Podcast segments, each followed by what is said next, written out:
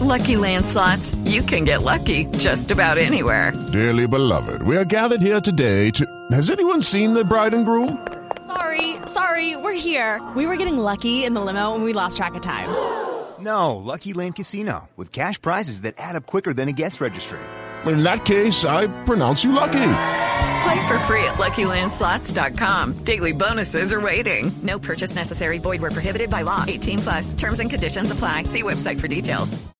Step into the world of power, loyalty, and luck. I'm going to make him an offer he can't refuse. With family, cannolis, and spins mean everything. Now, you want to get mixed up in the family business. Introducing The Godfather at ChumbaCasino.com.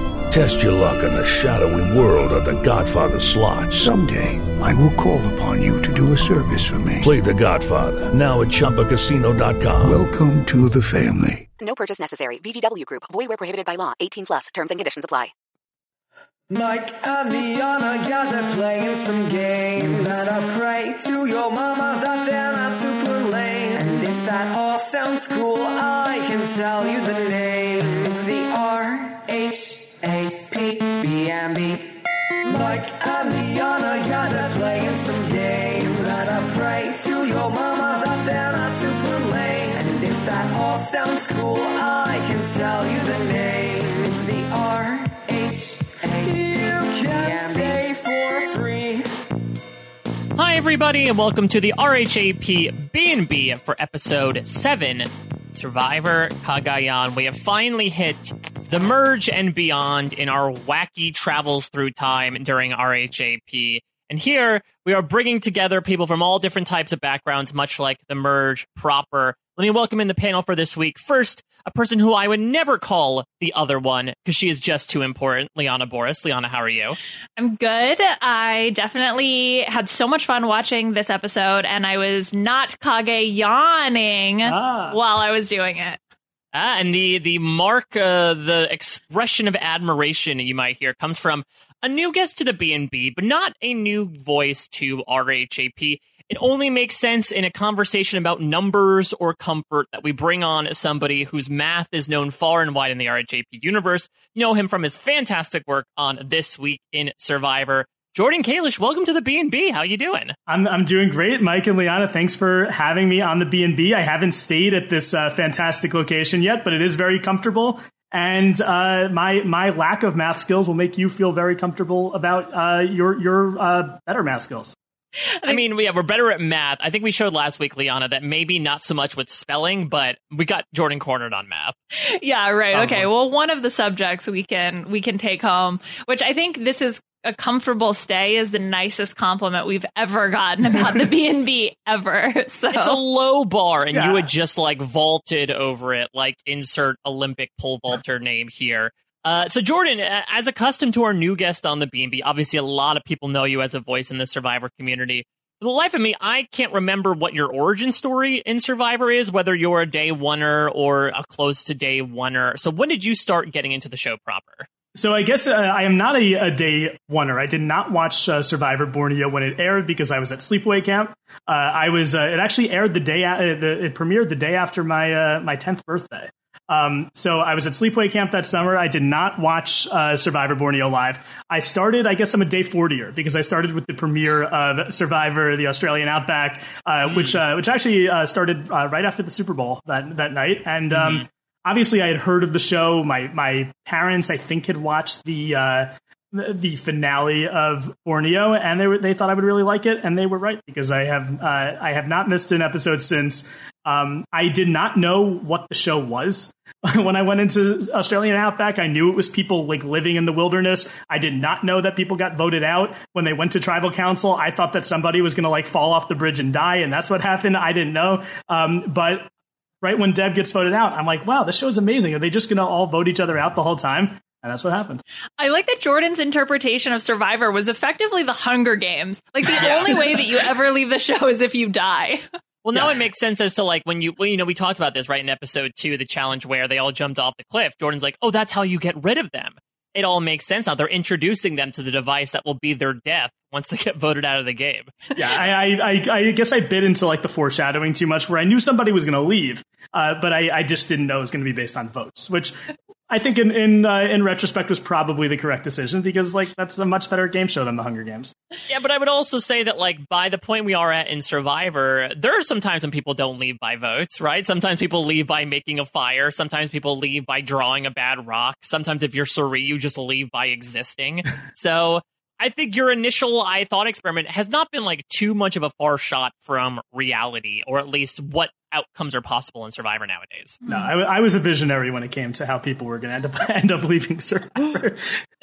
Well, let me ask you, Jordan, because we're getting into, you know, this merge episode of Cagayan, which I would say, I think I don't even know if it's a low key. I don't know what the key is on this, where it's unlocking, but this is, I think, one of the better merge episodes, just in terms of like the storytelling in it.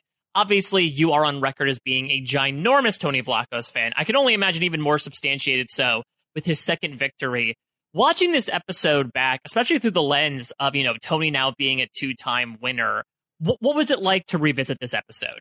I mean, first of all, Cagayan is my favorite season of Survivor. It is partly because of Tony, but not only because of him. I think there are so many fantastic characters in this season. I think there's amazing gameplay on this season. But Tony is probably the main reason. And yes, I am a big Tony fan. I did a podcast with Rob once about the 11 things I love about Tony. I guess now there's more than that, since he's been on two more seasons since then, or like one season and one premiere night since Cagayan.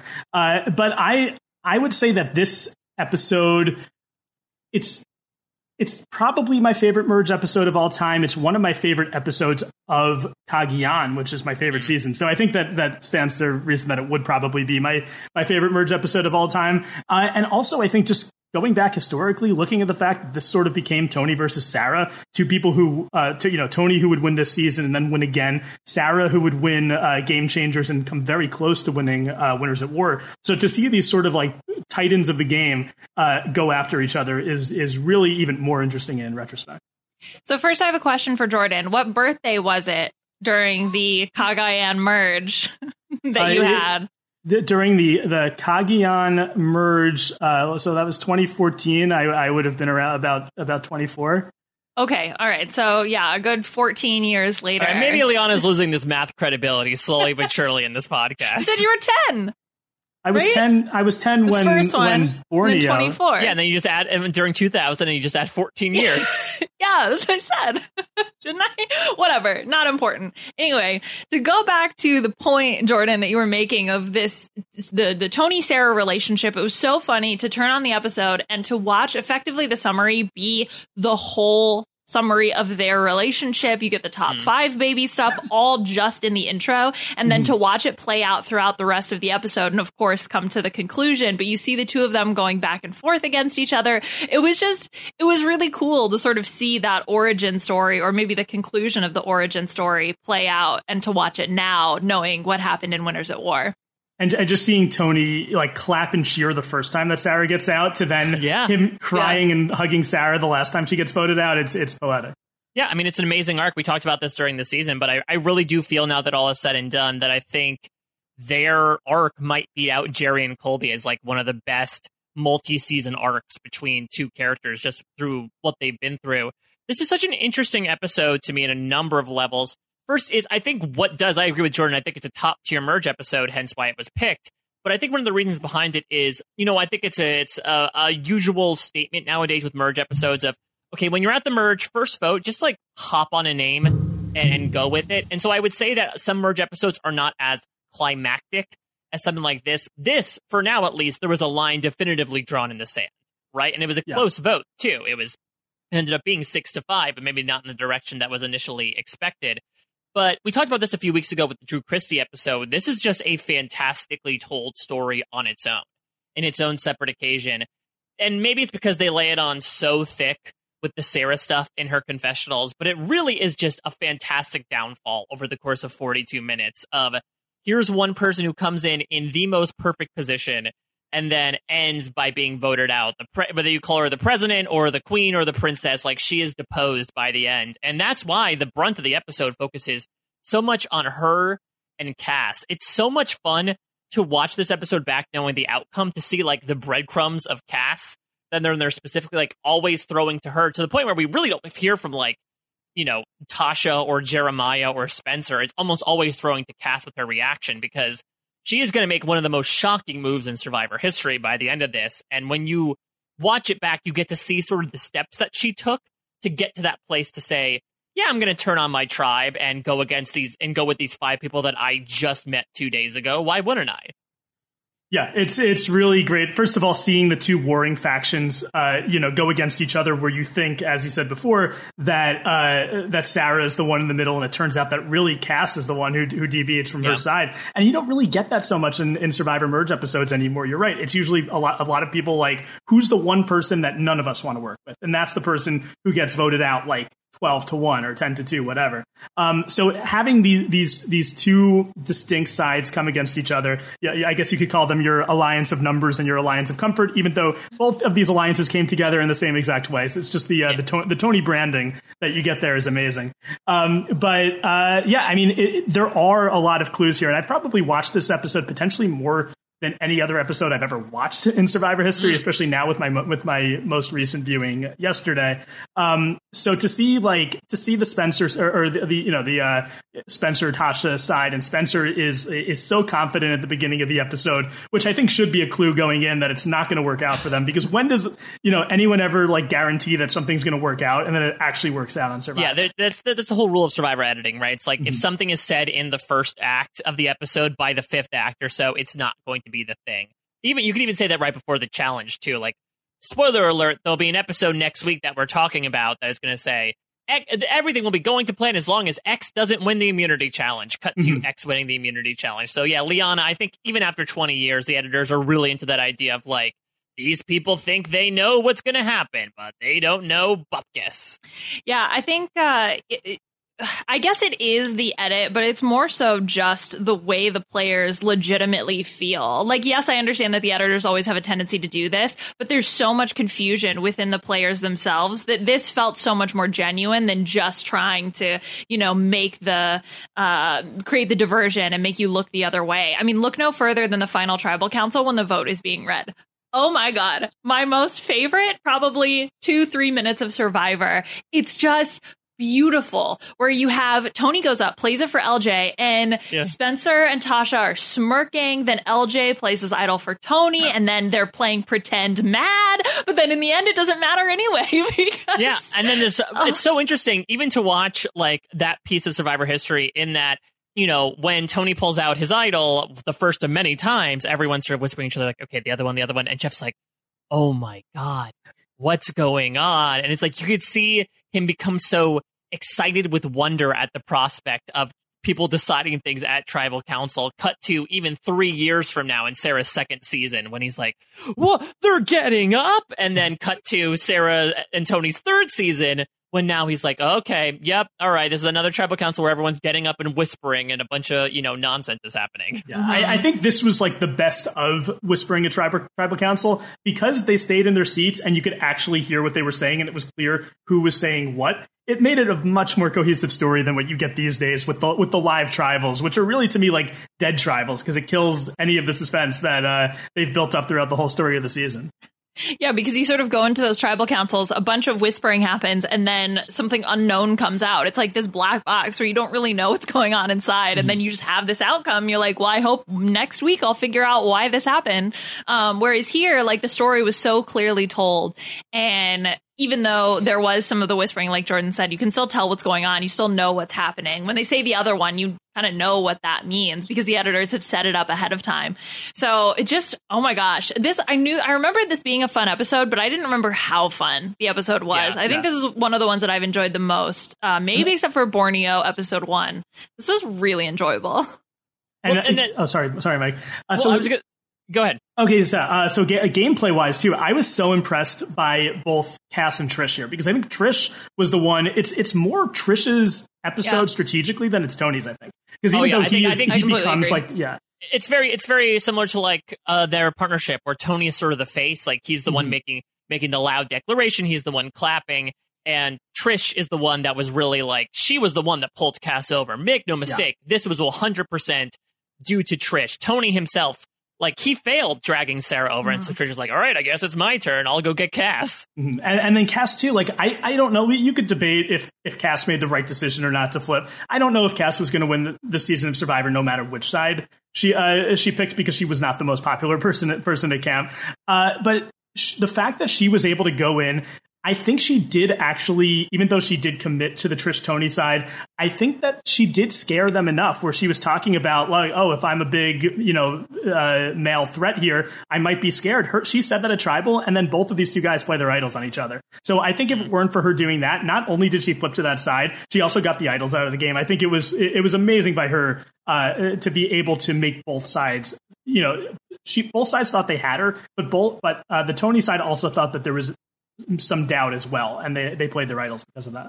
Yeah, I think watching Cass's perspective and her psychology on this, even in the segments before, was really interesting because, look, I personally think that Sarah Lacina is like a top-tier player. I think her last two seasons showed it. Mm-hmm. This was not a good episode for her. No. I think specifically when, she's talking to Cass and she's like, well, listen, the other guy said that they'd vote for who I wanted to vote for. And it's like, you are essentially threatening them there. And so I could understand why Cass took some umbrage there. And, you could argue about the argument she made of like, well, I don't feel like Tasha's supporting me because she's supporting Sarah. But I do feel like it is partially the responsibility of people in an alliance to like make sure everybody feels okay. Not to say that they weren't putting in the work, but it's clear that, I don't think that Cass felt neglected by her alliance out of nowhere. I think she definitely felt like Sarah was being a bit dictatorial with her edicts, and everyone else wanted to like bow down to her, to the fact that it made her feel like she would be expendable over Sarah in the alliance. So it sort of is like a dual thing of, like you said, Jordan, she made the move, but I will also say, unfortunately, her alliance sort of set her up for the assist by in really making sure Sarah was a secure vote there. They were unfortunately, trusting too much in a person who did not feel that comfortable to begin with in her alliance. Yeah, and this reminded me so much of the Survivor Amazon episode where Christie's the swing vote. Of course, there's another episode where the swing vote thinks that they have all the power, and then they get clipped because they're overconfident. And they both told two sides on their season that they were going to make their decision at tribal council. If you tell a group of people that you're going to make your decision at tribal council, they're never going to vote you, and they're probably not voting with you. And there's a good reason to vote this person out if they're not going to tell you what their move is before going to tribal council. Well, and it's super short-sighted because Sarah even says Tony is like me. Like, he's the biggest threat. He's like me. So if you think that he's a smart player, what would you do in that situation if you had an ally that was saying, oh, I'm going to wait and make my decision later? Wouldn't you go try to find a plan B? So, yeah, Sarah was being a mess this episode, a hot mess, especially the fact when she, straight to Tony's face, listen, stupid, I know. Maybe we shouldn't be saying that. But yeah, it was really fun to sort of watch that downfall, but to see the other players, even though this is sort of the Tony Sarah story, like Cass, like Trish, and just see what they were up to. Of course, then you have, Spencer and whatever, the rest of them doing their own little thing. But just a fun story. It was neat. It was cohesive, and it all just fit together in a fun little bundle of Survivor. Yeah. The Sarah story arc sort of reminds me of Parvati. I think it's almost the closest comparison that I could give Officer Sarah, because in her first season, I think she actually starts off with more of a spark, pre-merge, than Parvati ever had in Cook Islands. But Parvati is sort of taken out, and she's sort of like a non-consequential character on her first season. Sarah is consequential, but she actively plays bad in her boot episode. So it's sort of like a point against them. But then they both come back with a vengeance. They win, and then they come back again and almost win. So that's sort of, I think, the best comparison for Sarah. That's an interesting point. I never really thought of drawing the parallels. But yeah, it does seem like, I think both of them sort of got the reception out. I mean, I think a lot of people could ascribe this to the Game Changers cast of why are they back for a second time? I think Sarah at least had a bit of she had that big boot episode, so maybe she deserves a second chance. But it is a similar arc where I think, not a lot of people were talking about them as players until the second time they played. And the way that they won, I think, really got them in front of the fans' eyes. And then The third time that they played, I think the jury's still a little bit out on Sarah Lacina. I personally really enjoyed how she played and like sort of what she was playing for this third time around. But it does feel like if people, certain factions of the fandom, I think, consider them pretty top tier players by the end of their third seasons. So does that mean Sarah has to come back for a fourth time and then get swap screwed? Is that what you're saying, Jordan, to really complete the cycle? And then she has to live on the edge of extinction. So I hope that doesn't happen. Yeah. And then Wyatt and Nox get to come on this boat that she gets to visit them and then stay for another like 15 days in misery. Yeah. I don't know where John Fincher plays into this, but hopefully for Wyatt's sake, no part. Yeah, I don't think it has to be that close, no. Jordan, when we're doing the comparison. Yeah, we're not doing like a single white female thing of like, she's going to take every element of Parvati's life. Yeah, I don't think so. Well, let's start getting into our games here. And look, we could not have the quiz master himself, Jordan Kalish, on a Fun and Games podcast on the RHAP B&B without asking him to bring his own game in. So, Jordan, Liana and I are completely in the dark here. We have no idea what you have out of your bag of tricks. So please enlighten us. What the hell are we in for here? Okay, so this is a game that I'm going to call I'm the President. And which is always what you want to hear these days. So this is, of course, based on Sarah's famous line from the season. And I think one of Sarah's most memorable lines from Cagayan, where she declares herself the president because she thinks she has all the power. So what I did is, of course, I went back into the history of presidential campaign slogans, and I wrote slogans for various cast members of Survivor Cagayan. So I'm going to give you some examples before we start the game. So the first one, there was a guy named Calvin Coolidge who was running for re-election. And his we don't know who Calvin Coolidge... There was this guy... we might be... We're dumb in many school subjects, Liana. I believe was Calvin Coolidge the one who got... I think he got killed. I mean, no, I'm thinking of McKinley. I think Coolidge got killed. Coolidge did not get... Coolidge, I think, slept 20 hours a day. I'm pretty sure that's what he's known for. His campaign slogan was keep cool and keep Coolidge. So the slogan for the Survivor... That feels like very... I don't know. That feels like very 21st century. It does. Like, keep cool and keep Coolidge. I was very impressed with his slogan work. So I turned it into keep cool and keep chaotic. So, of course, this was is an example one. So, obviously, you guys would buzz in. I don't know what you want to use as your buzzers. I know Liana has a buzzer that she likes to use. You guys would buzz in and you would guess the correct answer.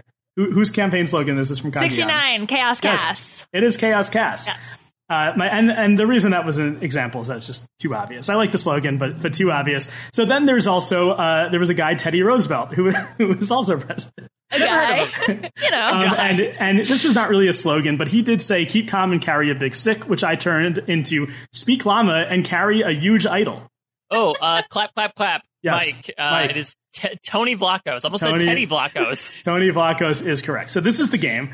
I have 13 campaign slogans, and you have to tell me which Survivor Cagayan cast member owns this slogan. So I have 13 of these. I guess first to 7 wins. Okay. So let's get started. And I'll tell you what the real life slogan is after you guys answer. Yeah, so, tell me which guy it belongs to. Who's this guy? Okay, number 1. And what are you guys using as your buzzer? So Leon is using 69, and Mike. And in honor of Tony, I'm going to say I would clap much like Tony, but I feel like that won't register on a podcast. So I'm going to say clap, clap, clap, clap. Okay, so we have 69 versus the clap. Question number 1. Oh, that's how you get the clap. I was going to say, I've seen that movie before. Question number 1. When they go low, I get high. Clap, clap, clap, clap, clap. Mike. I'm going to say that's woo. That is not woo. Oh, what? Damn it. Oh, that was going to be my guess, too. Oh, no. Do I get penalized for just guessing? No, you don't get penalized for guessing. You do get a guess here. I don't know. How about... I don't know what this is in reference to. I'm sure it was woo. Yeah, I was, too, Mike. I'm looking at the cast list right now. Okay, I'm going to go... I don't know. Let's go with David Samson, because why not? It is not David Samson. There is a character on this season that whose nickname is Uncle Spliffy, Cliff Robinson. When I get low, when they go low, I get high, which is, of course, based on Michelle Obama's when they go low, we go high. So it is 0-0. There's no score heading into the second question. And he also gets high being a basketball player, right? That he is very high. Right. It works on two levels. It doesn't make sense. David Samson would also go low, though, because I believe he's very short. He is very short. And also, he's more of a baseball guy than a basketball guy. He goes malololo. That made no sense. Okay, question number 2. Better a third timer than a third placer. Oh.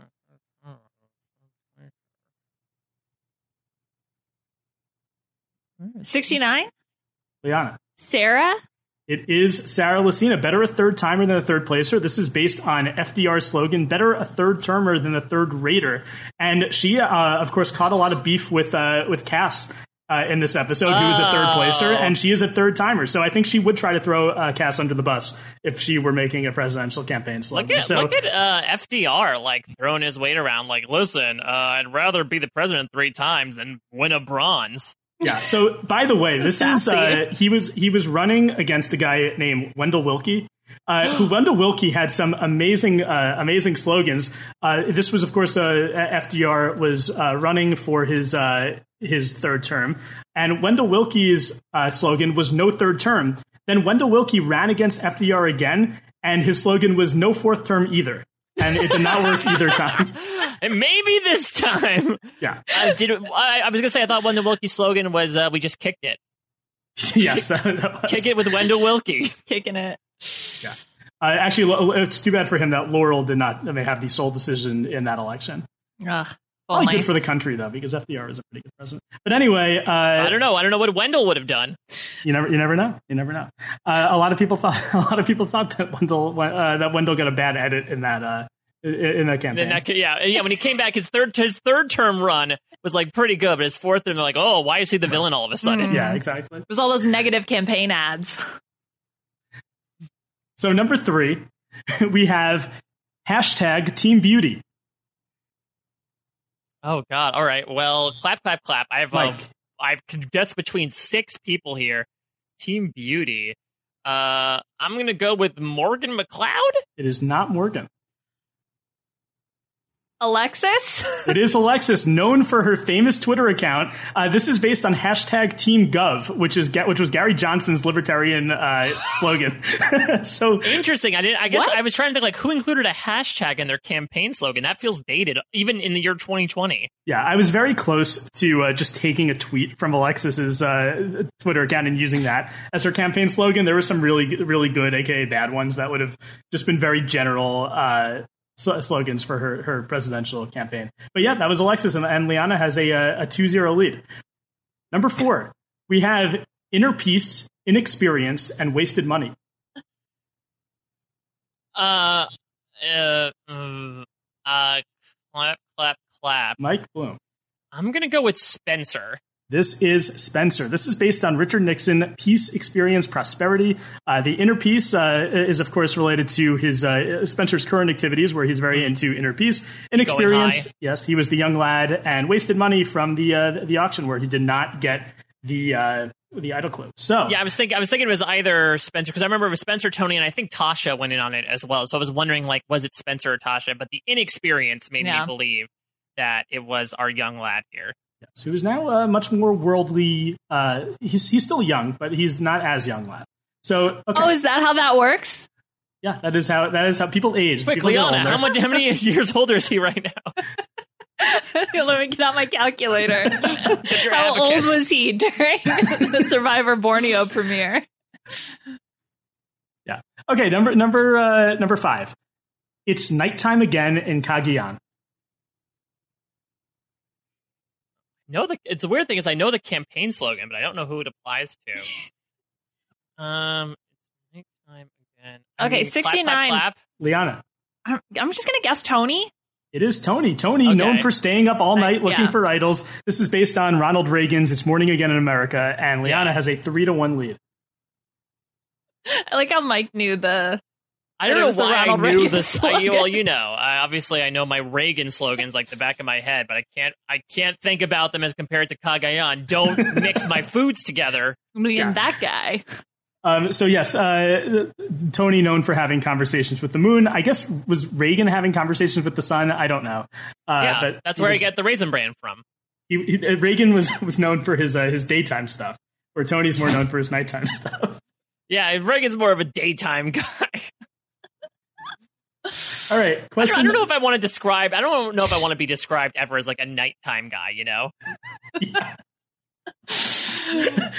This is a sort of a plug for Patron Mafia here, which we've been playing every other week. Nighttime stuff is something that the Mafia and other special roles like to do. And Tony, can you please change it now? It's Tony time and Reagan time, and see it's Reagan stuff and Tony stuff. All right, time to do the Reagan stuff. The two great foils of American history, Ronald exactly, Reagan really and Tony on Vlachos. Other sides. I think it's interesting though, because doesn't voting happens during the day, right after everybody wakes up? So it is flipped. Close You're right. to Reagan time. So is tribal council? I get that's nighttime stuff. Mm. Okay, so here we have number 6. This one's not really based on a slogan. It's just based on something that a president said. The only thing I have to fear is flipping out. Okay. Clap, clap, clap. Mike. I'm going to say Cass? It is not Cass. Liana, you have a guess. Is flipping out? The only thing I have to fear is flipping out. Oh, who's a house flipper in this Cass? Well, okay. Yeah. Liana, 69. Is it Woo? No. It is not Woo. The correct answer was Lindsay Ogle, who was very scared of her ability to not flip out on Trish before she quit. And this is, of course, based on FDR. The only thing we have to fear is fear itself. I thought Woo because he flipped off the... Ooh. Yeah, that's why I thought when we go low, you go high, because he climbs trees. There's so many Woo herrings here. I don't know where to go. I also like, speaking of Lindsay, I don't know if you guys noticed this in the previously on, when there's now a relic of the previously on Survivor, Jeff being like, Tony's tribe was filled at everything Survivor had to offer. And that list was what? Idols, Blindside, and somebody quitting the game. Like, that's the laundry list of things to playing Survivor, apparently. Classic. Yeah. The three tenets. It's like the new Outwit, Out Play, Out Last. Oh, yeah. That's what you should get tattooed, Mike. Idol, Blindside, quit. Yeah. We're now getting to the quit portion of this final tribal council. I need you all to give up. Well, that's, you know, if you're not going to be voted out, you got to leave somehow. All right. Number 7. Some of the way with LMK. Clap, clap, clap. Oh. Mike. LJ. Yeah. It is LJ. LJ McInnes. Based on All the Way with LBJ. Also a great Broadway play that I saw with Bryan Cranston.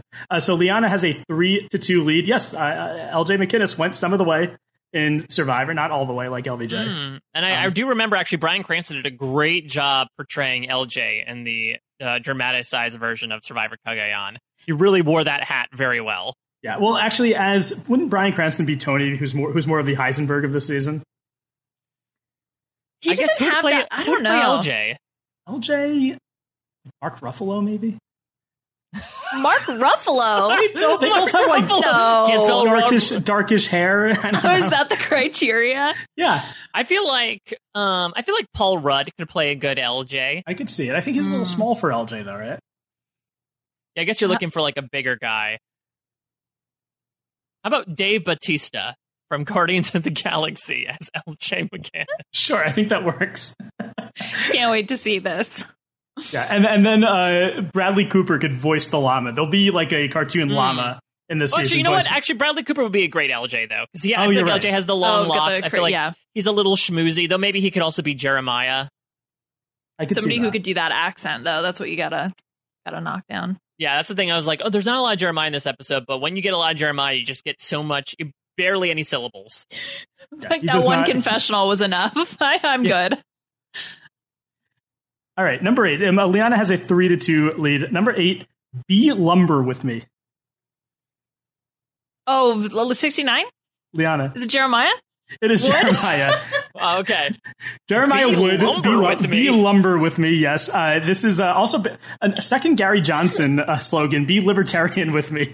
Liana, you have a 4-2 lead. I have so many things to say about that, both on your side and Gary Johnson. I mean, I guess it's better than the hashtag, but it's still not that creative. Be libertarian with me? Be libertarian with me. Gary Johnson had a lot of not so great slogans that were listed on the Wikipedia page for list of U.S. presidential slogans. And I will say that Liska Savage did help me with some of these slogans as a big Survivor fan and history teacher. And she was like, this is the one that is the most B&B, be lumber with me. Yeah, it really is. Yeah, though I think, I don't know, it's not that much of a connection to like the wood of it all. Maybe it's like too much of a euphemism. Like you have to go several degrees to get there. So maybe that speaks towards a higher crowd that's into their penis jokes, but they need to be like super subtle, you know? Mm. Yeah. Sure, Mike. All right, this one is a little less subtle. Number 9. Ooh, okay. I like rice.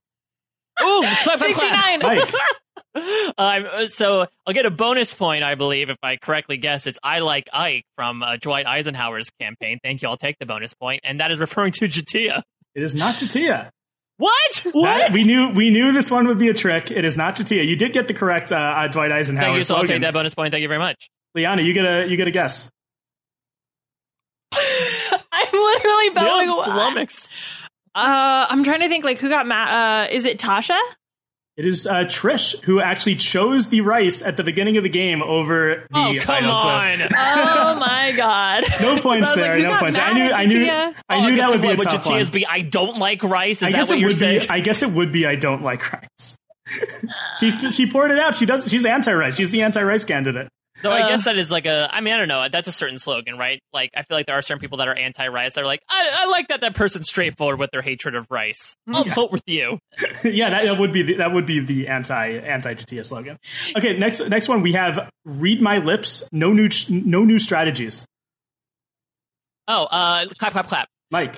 Garrett Adelstein. It is Garrett Adelstein again from the premiere of Survivor Cagayan. He did not want his tribe strategizing. He wanted them to sit in the shelter and do nothing. And this is based on George H.W. Bush's Read My Lips, No New Taxes. I still can't get over like the concept of, oh, this is he's the type of guy I'd like to have a bowl of rice with. Yeah. instead of I'd like to get a beer with. But that's sort of like the social game, right? Is like, who do you want to sit around and have a bowl of rice with, you know, and sort of like, shoot shit about everything in the world and Survivor. Like that's the person you want to vote for in the end. So I do wonder, maybe these slogans can be ascribed to like how good they are as candidates. So I would say I think Tony is like an incredibly erratic person to want to be elected to any higher office. Yeah, probably not a good call. Yeah, but he has won his 2 elections that he's had in final tribal. 2 out of 3. 2 out of 3. Yeah, 3rd term. Well, yeah. Well, he's 2 for 2 on final travels. So the next one, and it is 4-3, Liana. I have 3 more of these. We have he proved the pants were mightier than the torch. Clap. Mike Bloom. Rice Isaiah Johnston. Rice Isaiah. This is based on Woodrow Wilson's. He proved the pen was mightier than the sword. Rice has proved that even though he was an early boot on Survivor, the pants are mightier than his Survivor career because he's done such a great job in podcasting with the Purple Bands podcast. I love that for some reason. But first, did Woodrow Wilson invent that term, or did he just like shamelessly copy it from somebody else? No, he stole it. I'm pretty sure. Isn't that Shakespeare? I think it's Shakespeare, right? Yeah, so like we could like feasibly steal any sort of other phrase that somebody came up with. You want to take Gary Johnson's hashtag? Walter Mondale used "Where's the beef" as a slogan, which he stole from Wendy's. That's true. And I was always going to run with the slogan 1877 Cars for Kids. And see how that would work out. You got to do the jingle. I'm pretty sure that is a scam. 1877 Cars for Kids. But I guess if you want to take a scam slogan and make it your own slogan, you could reclaim it. Exactly. I think that it's sort of like, look what I can do if I can renovate 1877 Cars for Kids, a genuflex scam. What can I do for the community? Mm-hmm. I'd vote for you. I'd say let's drive into the new era, America. There you go. I can see it on a bumper sticker now. We're only 200 plus years old. We're just a child.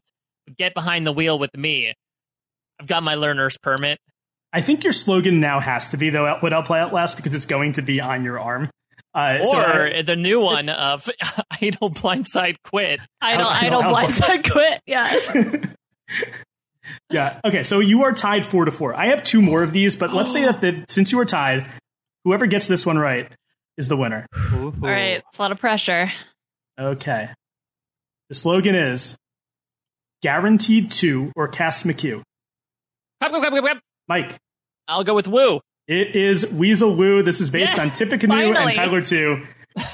Mike, Final 2 or Cass McHugh. Yeah. Guaranteed 2 or Cass McHugh. If he had taken Cass, guaranteed 2, guaranteed second place because he took Tony, or Cass McHugh, he probably would have won. So, Mike, you get the 5-4 victory, come from behind victory over Liana in the I'm the President game. Do you think people call her Cass McHugh if they want to, like, tick her off? I think so. I mean, I think I've seen her. Isn't that her Twitter or something? Cass McHugh? Or she's gone by that before, I'm pretty sure. I don't know. I think it's snappy. Or but you could also be like, Cass McHugh, what are you doing? Ew.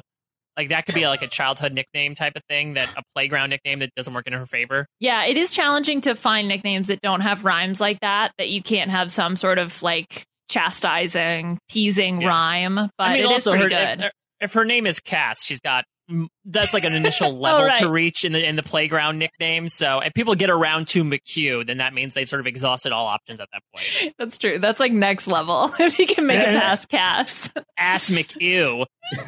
And by the way, Woo, Tippecanoe was the president, William H. Harrison.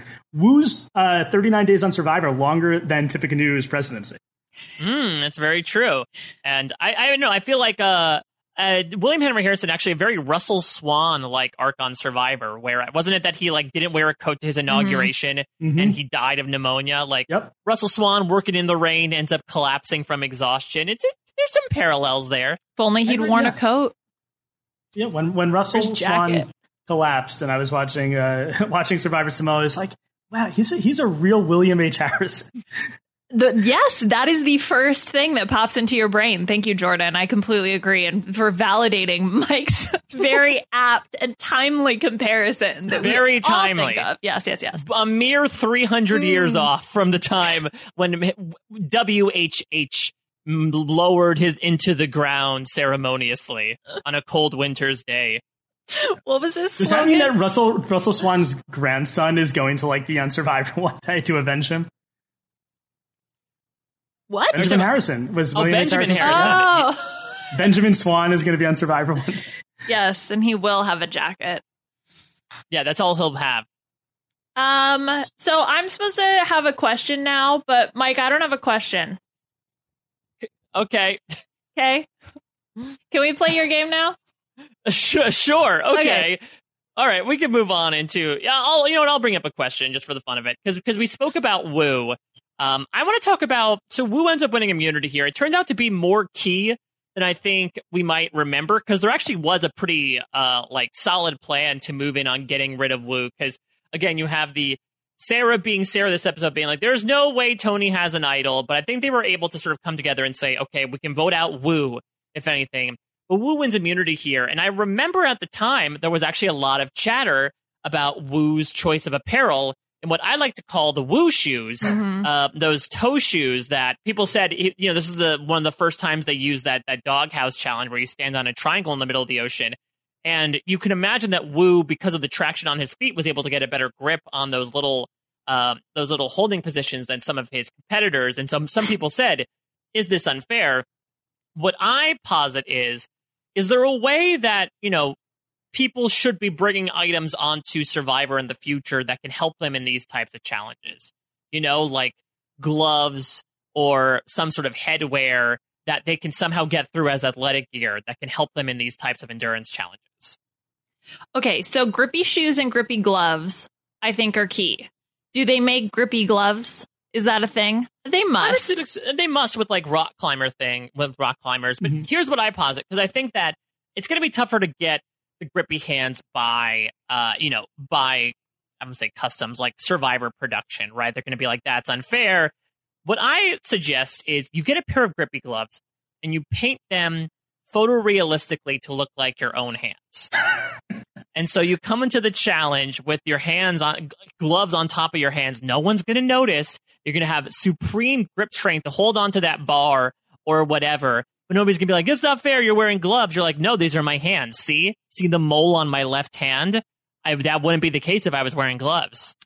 You know, you could just do that for everything, for your arms as well. Just do the thing where your arms are like by your sides and you have just like a jacket that has like fake arms. And then you just like balloons. The fake arms. Yeah. You just hook the fake arms up there and then you just stand there like this the whole time. And that'd then the fake arms do it. It's going to evolve from people like making fake idols at night to making fake limbs at night to give them advantages in the challenge. I think it could work. It could work. You know how, like, there are those Halloween costumes where, like, you're the jockey on a horse. Yeah, that's and, it. Like, yes. The fake legs hang over. Uh-huh. Like, I think you could do that if, like, you know, the one where you have to squat in a position for a long time. Like, just retrofit that costume to look like you as a Survivor player and then be like, all right, I'm in position. And then you'll be like, oh, man, Bradley, why aren't your quads killing you? You're like, oh, I don't know. I guess I'm just really strong. Did you say Bradley because Bradley Kleige is like the most likely person to do this? Is he? I don't know. I'm asking you. I don't know. He's a man of the law. I don't know if he would necessarily go there. It's not like breaking the rules, though, right? This is the Air Bud defense. There's no rule against retrofitting a Halloween costume of a man on a horse to make it look like your legs as Survivor players so you can compete in challenges. Look, I think if Survivor lets you bring it in and you're able to use it to your advantage in the challenge, I don't think it's necessarily cheating. Right. I mean, if you can get away with it, it's not cheating. Is that how you approach every game, Jordan? Is that like you're stuffing Monopoly cards? Like, if you can get away with it, it's not cheating. No, because that is cheating. If Survivor's allowing you to bring a piece of clothing in, now if you like were to hide the clothing, like Janet Coth potentially did with her granola bar, like that's cheating. If you hide it and bring it in, but if it's a piece, if it's something that Survivor allows you to bring into the game and you use it in the challenge, kind of like Woo did with the shoes. If they told Woo no shoes before the challenge, he would have had to take his shoes off. So, like, the fact that that production didn't tell him to take them off, I think it's fine. Before we move on to more fun and games, we're going to take a quick break to listen to a word from our sponsors. Judy was boring. Hello. Then Judy discovered ChumbaCasino.com. It's my little escape. Now Judy's the life of the party. Oh, baby, mama's bringing home the bacon. Whoa, take it easy, Judy. The Chumba life is for everybody. So go to ChumbaCasino.com and play over 100 casino-style games. Join today and play for free for your chance to redeem some serious prizes. ChumbaCasino.com. No purchase necessary. Void where prohibited by law. 18+ terms and conditions apply. See website for details. With Lucky Land Slots, you can get lucky just about anywhere. Dearly beloved, we are gathered here today to... Has anyone seen the bride and groom? Sorry, we're here. We were getting lucky in the limo and we lost track of time. No, Lucky Land Casino, with cash prizes that add up quicker than a guest registry. In that case, I pronounce you lucky. Play for free at LuckyLandSlots.com. Daily bonuses are waiting. No purchase necessary. Void where prohibited by law. 18+. Terms and conditions apply. See website for details. And we are back, so let's keep on keeping on. Well, speaking of Bradley, this was posted on the Survivor subreddit the other day. It was a throwback Thursday of the time that someone commented on one of Bradley's photos. I don't know if either of you remember this, but I'm going to read this exchange because it really made me laugh, and so much so that I saved the picture. So Tammy Mom 26 commented on Bradley's photo, "You remind me so much of my son before he left." And Bradley responded, "Thanks." And Tammy responded, "It's not a compliment. He went to prison."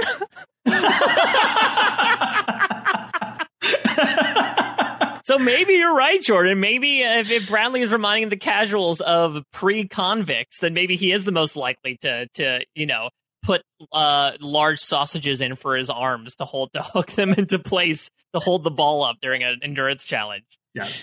Having said that, I do not think production should have allowed Woo to wear those shoes because it is a big advantage. Like those shoes are, I've never had them before, but I have seen people wear them. Like, and they have a lot of grip on the bottom. You can control your toes, which helps you get balance. Presumably.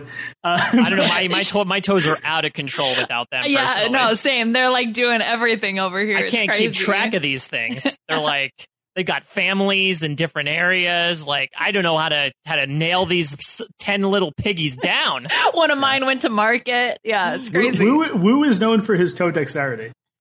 He would have given Balor a run for her money in the foot challenge. Well, that's the thing. They actually did the foot challenge in Second Chances. He just wasn't there in time. Yeah. Maybe it could have been a thing of like, okay, you can wear them, but you have to wear them on your hands. Ooh. You know, like if you want to make as big of a fashion statement, go ahead, but you have to wear them on your hands during the challenge. Well, that's another reason to bring them. You can repurpose them to put them on your sausage hands, and then that way it looks like gloves, even easier. Yeah, they'd be like, oh man, Woo's really getting killed by those flies that keep nibbling on his arms. It's great. Oh, is that a bird? Is that a seagull coming at him? A seagull pecking at Woo's arm. Oh my God. Dr. Joe, come in here. It just takes a chunk off. And the seagull just ate Woo's finger. Like, oh no. How would Jeff announce that? Yeah, what would the Jeff Probst commentary Dear Seagull. Woo, the definition of survivor. A seagull comes in, takes his finger, he's sticking it out. Dig deep, Woo. That seagull literally carrying Woo's arm in its beak. Looks like a reward for the seagull. One-armed Woo wins immunity. Yeah, does that count as removing your hand from the grip? Oh, that's true. If your hand gets eaten by a seagull? Took your hand off the post of a pigeon and stepped out. You've been eliminated from the challenge. Well, I mean, like, we've had challenges before, right? Where, like, didn't you know, somebody, I think, like, Ken from Millennials versus Gen X or something stepped out of a challenge because, like, ants were crawling on him. Like, that wasn't his fault. The ants eliminated him from the challenge. That's true. So then, yes, he would be eliminated if he got eaten. Yeah, so like if nature caused you to be eliminated, then that's counted as well. Yeah. Yeah. I mean, wind is a factor. That's nature. That is nature. Yes. Well, we're speaking so much about animals. This is all too pertinent for the next game here on the B&B. So this didn't happen in this episode, but, you know, a short stone's throw away in Cagayan from this episode to Tony infamously speaking llama. And Jordan, once upon a time, you were one of the famous voices before the Wandoff came around behind the infamous What Does the Llama Say with the great Aaron Robertson. So I took the title of your game, much like Gary Johnson or Woodrow Wilson, and decided to use it for the title of this game called What Does the Llama Say? Here's how it's going to work. Apparently, I've discovered a newfound love for animals during the B&B between my marine life quiz from a few weeks back and now this. I'm going to play an animal noise and give you two choices as to what animal it is. And you have to guess what animal it is. This might be the most off-topic we've ever gotten in a B&B game. But I am so, so excited because I took a deep dive into the animal kingdom. And shit's wild. Shit is wilder than my toes here, out here in the wilderness. So we'll go back and forth, and I'll give you again. I'll play the sound. I'll give you two options, and you have to guess what is the correct animal noise. And a llama is none of the correct options. I will say that outright. Okay, so are we alternating back and forth, or is this a buzz-in type deal? No, we'll alternate back and forth here. And Liana, let's start with you here. All right, so here is your first noise.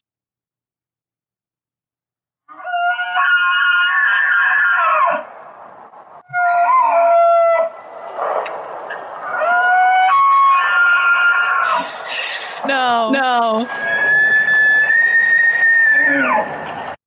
Okay, so, that noise signifies we have reached a new low in this podcast, that we were just playing animal noise. Now, I'm not saying it's a shark, Mike, but have we jumped the shark? And then some. And then the shark ate our sausage legs and ran away with it, so we're now out of the challenge. Liana, is that the call of an elk? Or a chimpanzee? Okay. I don't think it's a chimp. Okay, I'm going to go with an elk here. That is correct. Okay. Elk. I would have said chimpanzee. Elk utter a high-pitched bugle-like scream to generate female attention. So do we all, elk. So do we all. I feel seen. I'd swipe right on that elk. I'm in this sound clip, and I don't like it. And also, scientists suspect this mating call signals muscular strength and endurance. So ideally, the louder and longer the male screams, the better. Length matters. No. Let's not learn anything from this. Gentlemen, if you're out there, do as the elk do. Well, you know, when you're swiping on Tinder, Bumble, whatever, I look for a mating call typed out. The longer, the better. There's another Tinder that's specific to forest Tinder, because that's like sort of wild brush. That's specific to forest animals. Yes. All right, Jordan, this one is for you.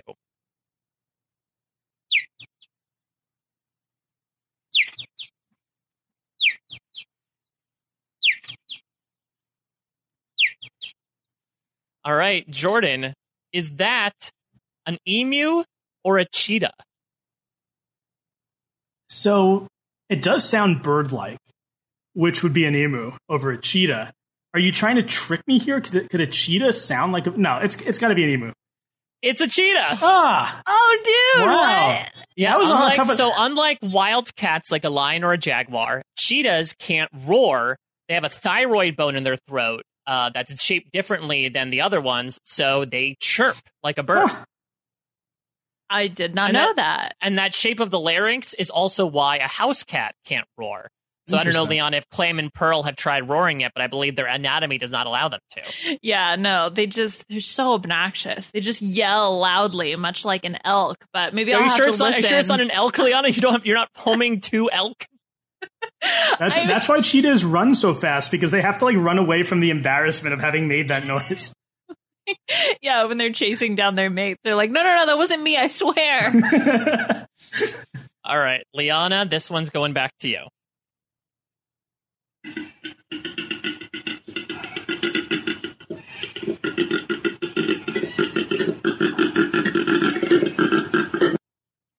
Okay. Is that someone putting away dishes? Like, what is that? Putting away dishes? Not like the clank dishes, but, you know. I don't know. All right, I'm going to listen to this one more time and see if indeed it sounds like putting away dishes.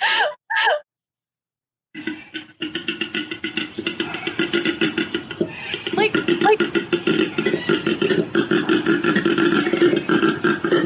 What kind of dishes do you have? I was going to say, I think Liana puts dishes away on like a motorcycle. Not towards the end, but like the first part sounded like a wooden spoon, okay?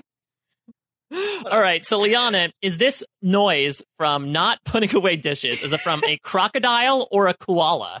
I was going to say, it did sound very frog-like, and I'm no zoologist, but I do believe that a crocodile is probably more similar, so I'm going to go with crocodile. It is a koala. No way. So get out, animals. Koala actually doesn't use its throat to make this sound. It has special folds in its nose, similar to dolphins. So all those like low-pitched sounds you just heard that sounded like putting away the dishes, apparently, are from a koala's honker. That's so weird. Yeah, they need to include this part in the animal and you quiz, because I need to go hear whatever the animal I was. I don't know. Like. I think now Hollywood needs to hire koalas to do Foley for if there ever sounds of putting away dishes. I'm just like, all right, let's film this koala. Just get that as the stock sound. All right, Jordan, this next one is for you.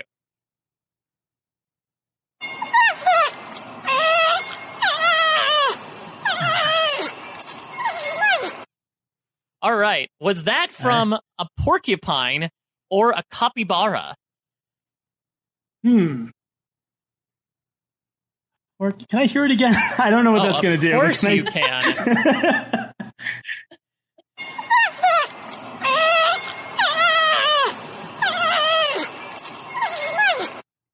feel like this animal is struggling. It sounds like it's like being killed. So, you know what? I'd probably make sounds like that if I had like pines sticking out of my back. So I'm going to go with a porcupine. So you're correct. Your logic is a little weird, considering you're talking about like, I don't know, the endless torture of being a porcupine, apparently, that it just lives in map-checked misery. Hey, but look, the reason I can never get a tattoo, I have like a big time needle phobia. So if I had needles sticking out of my back constantly, I'd be very freaked out. Yeah, I don't think porcupines, I guess they don't have fears of needles. It's not like acupuncture. It's the opposite way. The pokey sides aren't in. I know, but I got the question right. So I don't know. That'd be a fear of like, I don't know, having eyes. And you're like, I don't know if I could live with having eyes, because if I had to stare them in the mirror every day, then I'd just be so afraid. But porcupine is correct, though the clip of the porcupine is actually quite the opposite of terror. The porcupine is quite pleased. He's eating some corn, and so he's like very like snack happy. Hmm.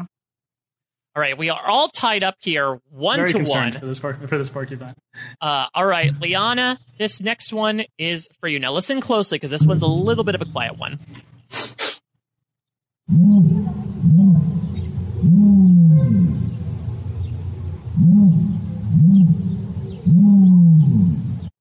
Okay, so was that a bat or an ostrich? Well, it sounded like a whale. Is that an option? I'm sorry. Oh, you triggered the secret whale question that I put in there. I knew it. Well, I should have said beforehand, one of these is actually a whale. You better figure out which one. Okay, so it sounds like a jungle in the background, so I'm going to go with a bat. I'm sorry, it's an ostrich. Oh, come on. I think I would have guessed ostrich, because I don't think bats make noise, which is why they have to use sonar. I'm pretty sure that's true. I don't know. I think bats can squeak, but ostriches fill a sack in their long necks with air that produces a low-pitched, hollow, booming sound that basically signal to females that they're ready AF to get dirty. Wow. Okay, so Jordan... They have a full sack. Jordan gets a happy sound of a porcupine eating corn, and I get the mating call of an ostrich. Got it. Yeah, but I feel like it's like a Barry White ostrich, like, no. I mean, I thought it was like, a whale, so... Well, listen, if you compare the mating sounds, like, I'd much rather have ostrich than elk. Yes, agreed. Ostrich sounds like your neighbor just, like, left the bass on too loud. Elk sounds like there's a murder being committed next door. Yeah, I mean, if you use screaming as the description of the noise, that's probably not a good call. Exactly. All right. Jordan, we're going back to you for this one. Okay.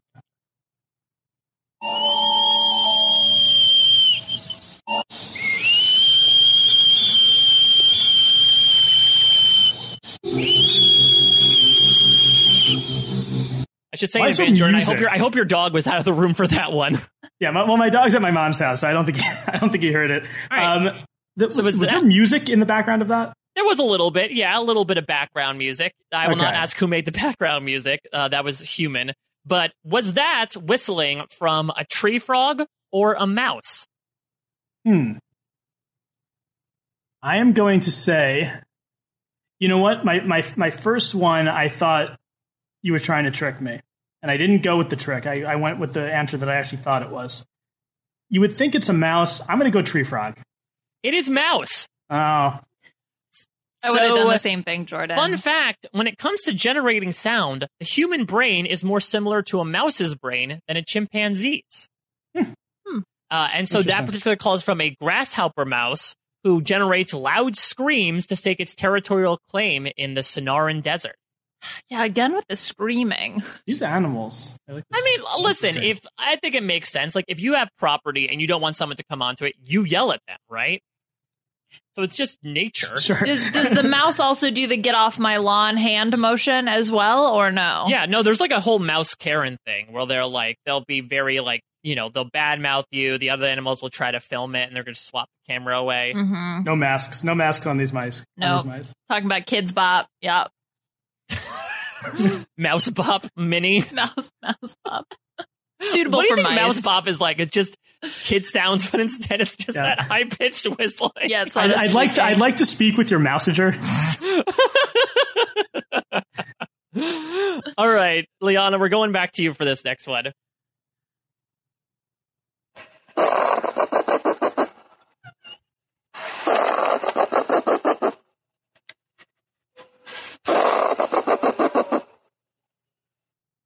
All right. Now I know it sounds like putting away the dishes. Well, once we got that one out of the way, does it sound like a possum or a hyena? Dude.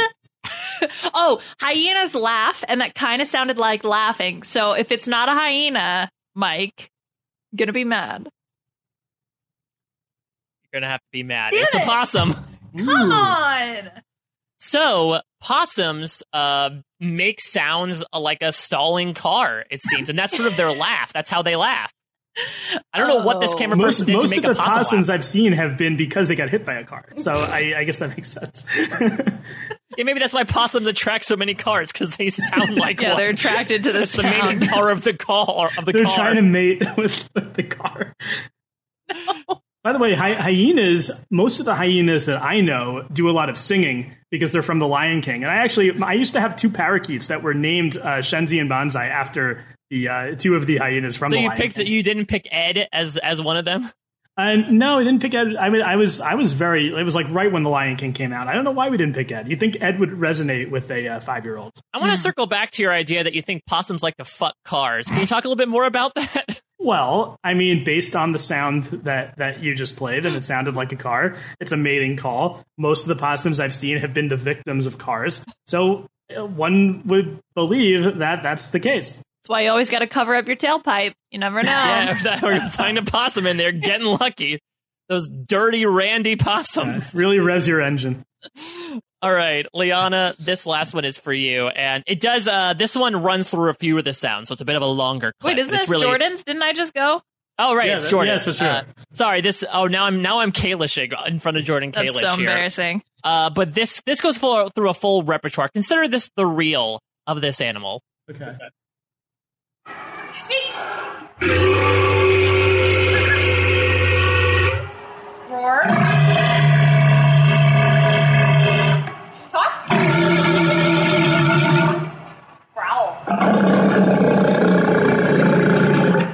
Sputter. Rumble. Whistle. Okay, right. I don't even need the choices. That was a human being. The person saying all the words. Okay, well... Dolphin! You found the secret whale question as well. So, is this from a walrus or a tiger? You know what? Based on the fact, I don't think tigers need to be commanded to roar. So I'm going to go with the walrus. All right. Well, weird logic, but you are correct. That is a walrus. Due to, I don't know, I guess the rebel-like quality of tigers. This is a walrus going through all its noises. I think the one I was most alarmed by when I listened was the whistling, which, surprise, surprise, is its mating call. So I guess the walruses are like at the construction site, wolf whistling, all the people that walk by. Yeah, I guess that makes sense then why male mating calls, human male mating calls are so annoying. Because it's just its evolution. It's the animal kingdom. Yeah, we evolved from screaming and whistling to, hey girl, smile, take off that mask, you know? Yeah, exactly. That was sort of like one of those SeaWorld shows too, where like the trainer is giving commands to the. It just seemed like it was. Yeah, that's what it sounded like. I like the sputter one personally too. Like the. Very talented. I hope you've learned something from this, Mike. Some new sounds that you can incorporate into not only your home life but podcasting as well. I learned so much about animals, guys. This was such a fun game for me to play. I hope you all enjoyed it too. I got to learn that cheetahs chirp, that mice whistle, that possums lay with cars. Like, there's a lot of things we learn about Animalia this game. Yeah, some of it from Jordan, which may or may not be factual. Yeah, our resident Jack Hanna of the podcast, Jordan Kalish. Yes. Hey, my brother's a veterinarian, so make that for what it's worth. That makes things even worse. I know nothing about animals, but someone I'm related to does. It's in your DNA. Yeah. I don't think it's genetic. Like, I don't think you inherit that skill, but... I did find a notebook that had, like, a few pages of his notes in my apartment recently. I guess it got mixed in with my stuff. I did not read it, but maybe it rubbed off subliminally. Wait, when you touched the book, like, all your animal... Like, Eliza Thornberry, all the knowledge about animals just incepted into your brain? I think that's what happened, yes. Oh, my gosh. Okay, well... Oh, yeah, and Jordan won, so I guess that does make sense. Woo! By a measly 2-1. By osmosis. Yes, Jordan. I like rice. Yeah, you can make your own campaign slogan for your successful win. I know animals. I know animals. I'll make sure that instead of every chicken in a pot, it's every possum in a tailpipe. All the way with JMK. Yeah, speak loudly and always scream, I think, is the other thing we've learned from this. Okay, well, let's do another absolutely ridiculously silly thing that has very little to do with Survivor. This one, although, I think is actually somehow more related to Survivor Cagayan than just my a smidge more than game. Wild animal calls. Yeah, right. Okay, so we are going to play a game that was based off of both Cass and Sarah Lacina quotes. So Sarah says, "I'm not saying let me be the princess and walk on eggshells around me, but don't piss me off." And then Cass comes in and says, "At the bequest of Queen Sarah, I have usurped Sarah's throne." She's like all about the queendom, the princessdom. So we are going to talk about some princesses of our own, and they are Disney princesses. So what I've done is I created a survey for the listeners of the RHAP B&B, the few of you that are out there, to fill out. And you had to tell me what Survivor Cagayan player most reminded you of various Disney princesses. Now, we went based on... Oh, then Jordan's going to be... I'm considering that he named his parakeets after Disney characters. I think I may be at a disadvantage for this. No Lion King characters on this list, though. That's right. So this is based off of the official Disney princess list, which is a thing. And so they could, it's like Snow White, Cinderella, Mulan, Rapunzel. Anyway, so we're going to go through and we're going to see if you guys can read the minds of the listeners and see if you can identify what Cagayan player is most like a particular Disney princess. Okay. How many people sent in for this survey? We had 172 poor, unfortunate souls that had to fill out this. Thank you so much. You'll have your voice. Snow White much. Don't forget the appeal of sausage legs. Sausage arms, I don't know why that pops into my head. Okay, so the way this is going to work is we'll have you guys buzz in, okay? But you will each get a guess, okay? And then there will be a certain number of points associated with the guess. So, for example, let's say we had done The Lion King and we had Nala on there. Mike buzzes in, he guesses... I don't know. Right. David. Okay. So great. So Jordan gets 0 points because no one said David Samson. Mike gets a guess. Brice. 10 people said Brice. Mike gets 10 points. Okay. So that's the way the scoring is going to work. I have Jordan here. He can check my math. Okay. So it's the first person who to guess correctly gets those points. It's not that we each offer a guess and we each get points. No, the second part, not the first one. Okay. So we're each going to offer a guess and however many points that gets, like Family Feud. Right. But there are some that you only get one guess. Yeah, you only get one guess. There are some that are more obvious than others, which is why we're going to do the buzz in thing instead of alternating. Gotcha. So if you're like, oh no, I know who it is, I'm going to buzz in, and then you will get those points. Okay. So, Mike, are you going to stick with clap, clap, clap, clap, clap? No, I'm going to do the walrus noise and go.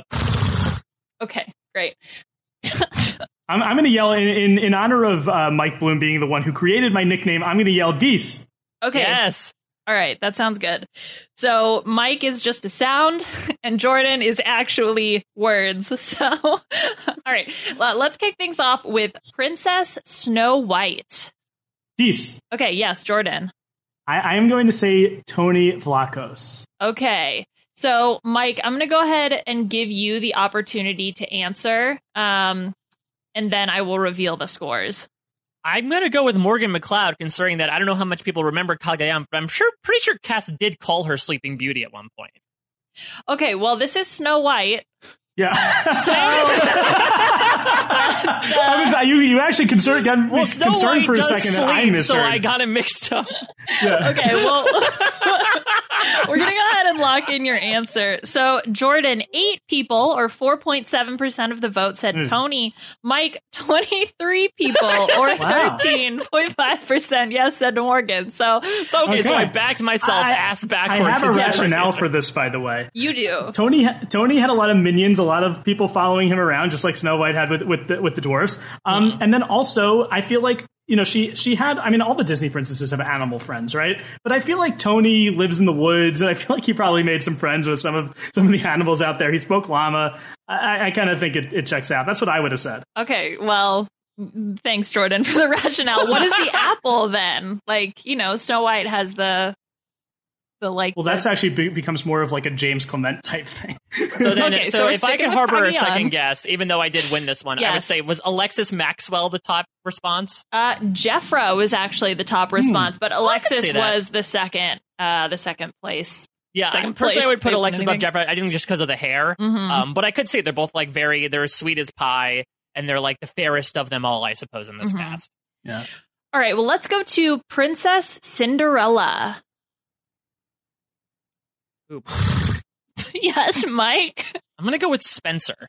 Okay, Spencer. Okay, so Jordan, do you have a guess?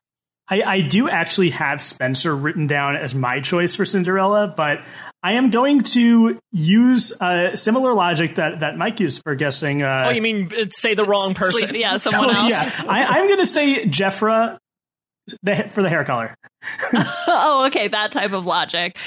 Yeah. All right. Well, Mike, you had 23 people agreed with you and said Spencer. Jordan, 31 people agreed with you and said Jefra. So apparently hair color. It's real. Are so surface deep with these. must mean something. Hair color, gotta be that. So who is the number one choice? The number one choice is Jefra. Interesting. Yeah. So Jeffra's two Disney princesses. I like Spencer. I think Spencer's a much better. I was thinking rags to riches. Like who gets, who comes from like the evil stepsisters, like the way he's been, sort of clawing his way up from the bottom. So that's what I personally thought. Spencer did have the second most. So that makes sense. And then Brice at the third most.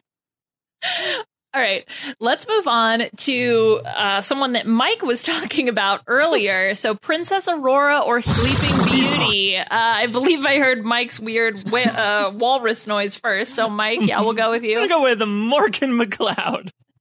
Okay. Yes.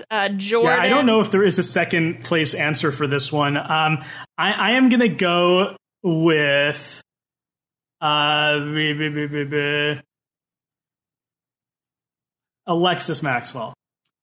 Okay, so yes, there was a runaway answer here with 46% of the vote.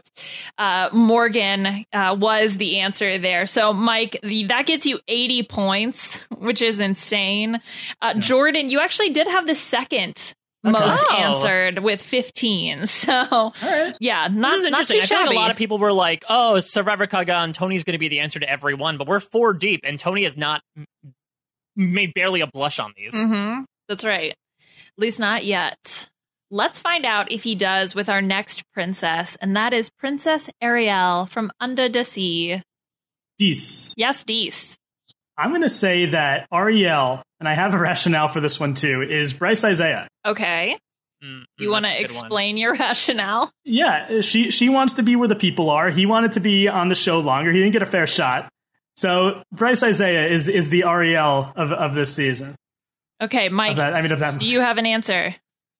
I'm going to go. So Ariel, she lives in this world where she feels pretty comfortable. But she's looking to greener pastures, right? She wants to look beyond. Using my cockamamie logic, I'm going to say Chaos Cass is Ariel from The Little Mermaid.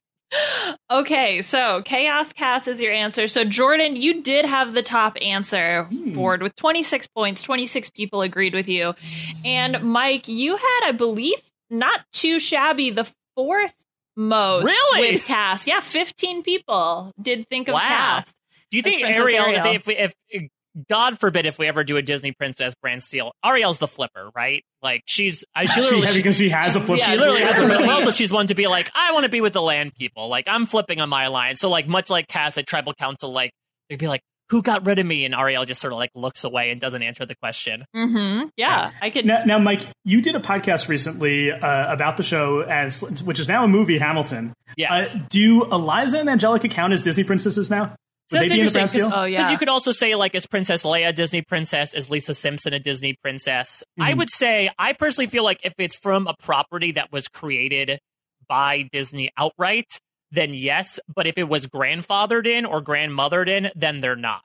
So while it would be fun to say, and I think godmothered in. Yeah, and so exactly. So while I think that even like Philippa Sue and Renee Elise Goldsberry were like, yeah, let's have them be Disney princesses. I think, unfortunately, because they were sort of bought into, they're sort of like Disney princess in-laws, and that they're somewhat related, but not organically created by Disney. I think that's fair. So this list was based off of the Disney princesses, also called the Princess Line, a media franchise and toy line owned by the Walt Disney Company. The franchise does not include all princess characters from the whole Disney-owned media, but rather refers to a select and specific characters. So this is like whatever subsection. So that doesn't really answer the question. But I believe there can be Disney princesses outside of the ones that I've included here today. Yeah, and also the Schuyler sisters were pretty anti-monarchy, so they might not even want to be considered Disney princesses. Yeah, that's a good point. Exactly. All right, our next Disney princess is Belle from Beauty and the Beast. Peace. Yes, Jordan. I'm going to say Jatia. Belle does a lot of reading. Jatia loves nerds. I'm going Jatia. Okay, and Mike, do you have an answer? Yeah, I'm going to go with... I'll go with Spencer here, because I feel like he was the most like brainy of the brains. I feel like he is some, maybe he fell in love with Tony, much like Belle fell in love with the Beast. That was his declaration of love to him in the finale. So I'm going to say Spencer's always looking for something beyond this provincial life. And I think that being in the Cagayan province proved that to Spencer. All right. Well, Mike, you did have the top answer. 25% of the people agreed with you. That's 43 points. Jordan, you had the fifth most answer. Yeah, people were not thinking of Jatia. Cass was the second and Tasha as the third. So I think some of the brains that stuck around a little bit longer seem to be those top answers. Sure. Okay. Princess Jasmine. Oh. Dees. Yes, Jordan. Okay, I'm going to say Sarah Lacina is the Princess Jasmine, because there is a part in the movie where she accuses Aladdin of not really being a prince, and she's trying to figure out who he is. It's just like Sarah telling Tony that he's a cop. So that's what I'm going with. Okay. And Mike, what about you? I'm going to go with Tasha here, because I think that Jasmine is probably one of the most individualistic Disney princesses. She's the one that's like, go away, let my tiger eat your butt, Prince in the beginning of Aladdin. Like, I don't want to get married without love. And I do feel like Tasha is somebody who like would speak out and sort of like goes her own way from a certain perspective. So there was a 3-way tie for the second most between Sarah Lacina, Alexis Maxwell, and Cass. Cass is making a showing here, which was pretty interesting. Tasha Fox, though, was the top answer here, although it was very close. Only 5 people separated. So this one was actually all over the place. Pretty much everybody got answers here. Yeah, and I guess in that perspective, like, is LJ like Prince Ababwa, and that like she thought they were going to have a big magic carpet ride, and then he stands her up. Yeah, let's see. Did LJ actually get any responses? I'm pretty sure he did here. Yes, 4 people thought that LJ is Princess Jasmine. Yes, out of all the Survivor Cagayan players, is the most like Princess Jasmine. Next up, we have Pocahontas. Ooh. Pocahontas. This one is also not one clear answer. All over the place. Yes, Mike. I'm going to say Trish. Why the hell not? Okay. She has long hair. Yep. When in doubt, go with the hair. I believe that Pocahontas does have a pet raccoon, so maybe she speaks raccoon, just like Cass speaks llama, essentially. So Cass. Okay. All right. So, Jordan, I don't know where this ranks, but 8 people agreed with you that it was Cass. Okay. No, the top answer was actually the aforementioned LJ. What? As Pocahontas? Oh, well, you know what it is? Is that wasn't he like a horse? He like managed horses. Yeah. Oh, okay. Like, gotcha. Maybe, like, he talks with nature, like colors of the wind. Okay, that makes sense. Yeah, that makes sense. No, I like it. The next answer was Tasha, and then, Mike, the third most popular answer was Trish here. Okay. Princess Mulan. Okay, Jordan, yes. Trish famously said, "I am actually a man," which I think is the plot of Mulan. So I'm going with Trish. Okay. Thank you, Jordan. Mike, do you have an answer? I'm going to go with Cass, because Cass had a quote in the finale of, you know, if a man did what I did, he would be lauded for it. And I do feel like that is a very similar type of attitude that Mulan is espousing. Okay, gotcha. So neither of you had the top three answers. The top answer was Sarah Lacina, followed by Woo, followed by Tony. Tony? Yeah. Then Cass, and then Tasha. So you guys had the fourth and fifth most answered. I'm here for Mulan Cena. Mulan Cena, you think that would work? I mean, sort of, to a certain perspective. Yeah, maybe. Okay, so the next princess is Princess Tiana. Never seen this movie.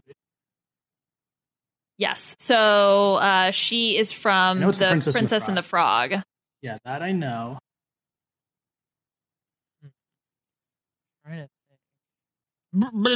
Yes, Mike. I'm going to go with Jeremiah because of the southern aspect. Okay. Ooh, he's a bullfrog, and Jeremiah is a bullfrog. And Jeremiah's good bull is a bullfrog. Was a bullfrog, yes. All right. I'm going to say... You know what? I did not give Tasha Fox a slogan, so I'm going to guess Tasha Fox here. Okay. So, Jordan, you had the top answer here. Whoa. With Tasha, yes. Then, Mike, you had... It's got to be bottom five. No! They didn't like your bottom five, baby. Bottom five, baby. No. They didn't like Mike's Jeremiah was a bullfrog.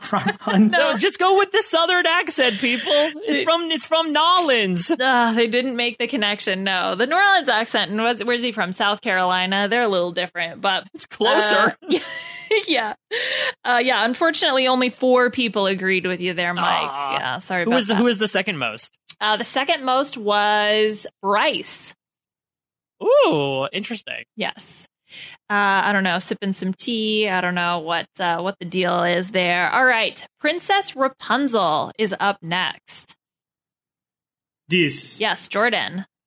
Same logic as Cinderella. I'm going with Jefra. Damn it. Okay. And Mike, do you have an answer? Right.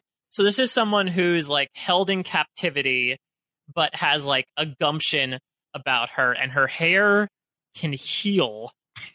Yes, that's... Let me look here. I'm going to say Trish, because Trish is very healing. We see in this episode that she's like leading yoga. She has probably the longest hair out of the cast, and it is blonde. So I think I'm going to stick with the blonde mentality here. All right, Jordan, you had the top answer. Yes, the hair color apparently matters. Woo was actually the second answer. Then Tony. Why is a Tony bunch of jokesters? He got 11.5% of the vote. Wow. I don't know. Don't at me. Even in like the old pictures of Tony, like he never had long hair. And like Tony, like jacked in his 20s, did not have. I don't know. Trish only got 7.3% of the vote, Mike. So that's 12 extra points for you. All right. We are down to our last 2 Disney princesses. Okay. So the next princess is Princess Merida. Ooh. What movie? This is Brave. Yes. Brave. Where does Brave take place? In Scotland, right? Scotland. Yeah. Okay. Yes, Mike. I'm going to go with Sarah Lacina. All right, Sarah Lacina. You know, let's stick Cops Are Us. I'm going to go with Tony. And Tony. All right. I was thinking Morgan McLeod, but if people weren't going Jeremiah for Southern, they're not going Morgan McLeod for Scottish sound. Well, the top answer was actually Cass. Really? Mm-hmm. Yes. So Cass got 25% of the vote. Wow. Then Tony and Sarah were actually the 2 and 3 answers off the board. Whoa. Sarah was the second answer with 27 and Tony with 21. People agreed with you guys. Interesting. Yeah, I guess, I mean, again, Cass is someone who's like super headstrong, you know, super vocal. And I think out of all the princesses, Merida was like, I mean, she entered an archery tourney to win essentially her own hand in marriage. So I think that's like the most, you know, badass princess in terms of being able to speak on their own behalf. So is that very Cass-like then? I could see that. Yeah, I don't know if Cass would enter an archery contest to win her own hand, but she would certainly, I don't know. She'd definitely help her mom turn back from being a bear. I think Cass can definitely do that. She can talk with the bear. Sorry, Jordan. I didn't realize you were going to go watch all these after. Mike, what does what noise does a bear make? Is it choking? Yes. Oh, okay. Very specific. It was choking on the dishes that the possum was putting away. Well, it's better than choking on something else from the possum. Okay. Save that for the car. Ayo. All right. So we have one last princess on the board, and that is Princess Moana. Princess Moana. Yes, Jordan. I'm going to say that Moana, she controls the water. I feel like Cass is getting a lot of love in these. I'm going Cass. Okay, you're going Cass. For no other logic than Cass has been a lot of other answers and therefore will be another answer. Well, she's one with nature because she speaks llama and she is, I don't know. I just wanted to say Cass. Okay, sounds great, Jordan. Mike, what is your answer? I gotta go with Woo here. I think that Woo has that surfer hairdo. Woo. I think that makes him most attuned to the water, attuned to the ocean, and he, you know, had his weaselly ways, which makes him communed with nature in his own way. Okay, Mike, you did have the top answer with Woo. Tony actually was the second most answer. No, Tony looks like Maui, not like Moana. Tony is more like Maui. Tawana. And Spencer. What could I say except you're welcome? Spencer was the third most answered player. And then what did you say, Jordan? I said Cass. Yes, of course you said Cass. Yeah, Cass, somewhere only 7 people agreed with you. I don't have the rankings immediately here, but this would have been a super close game.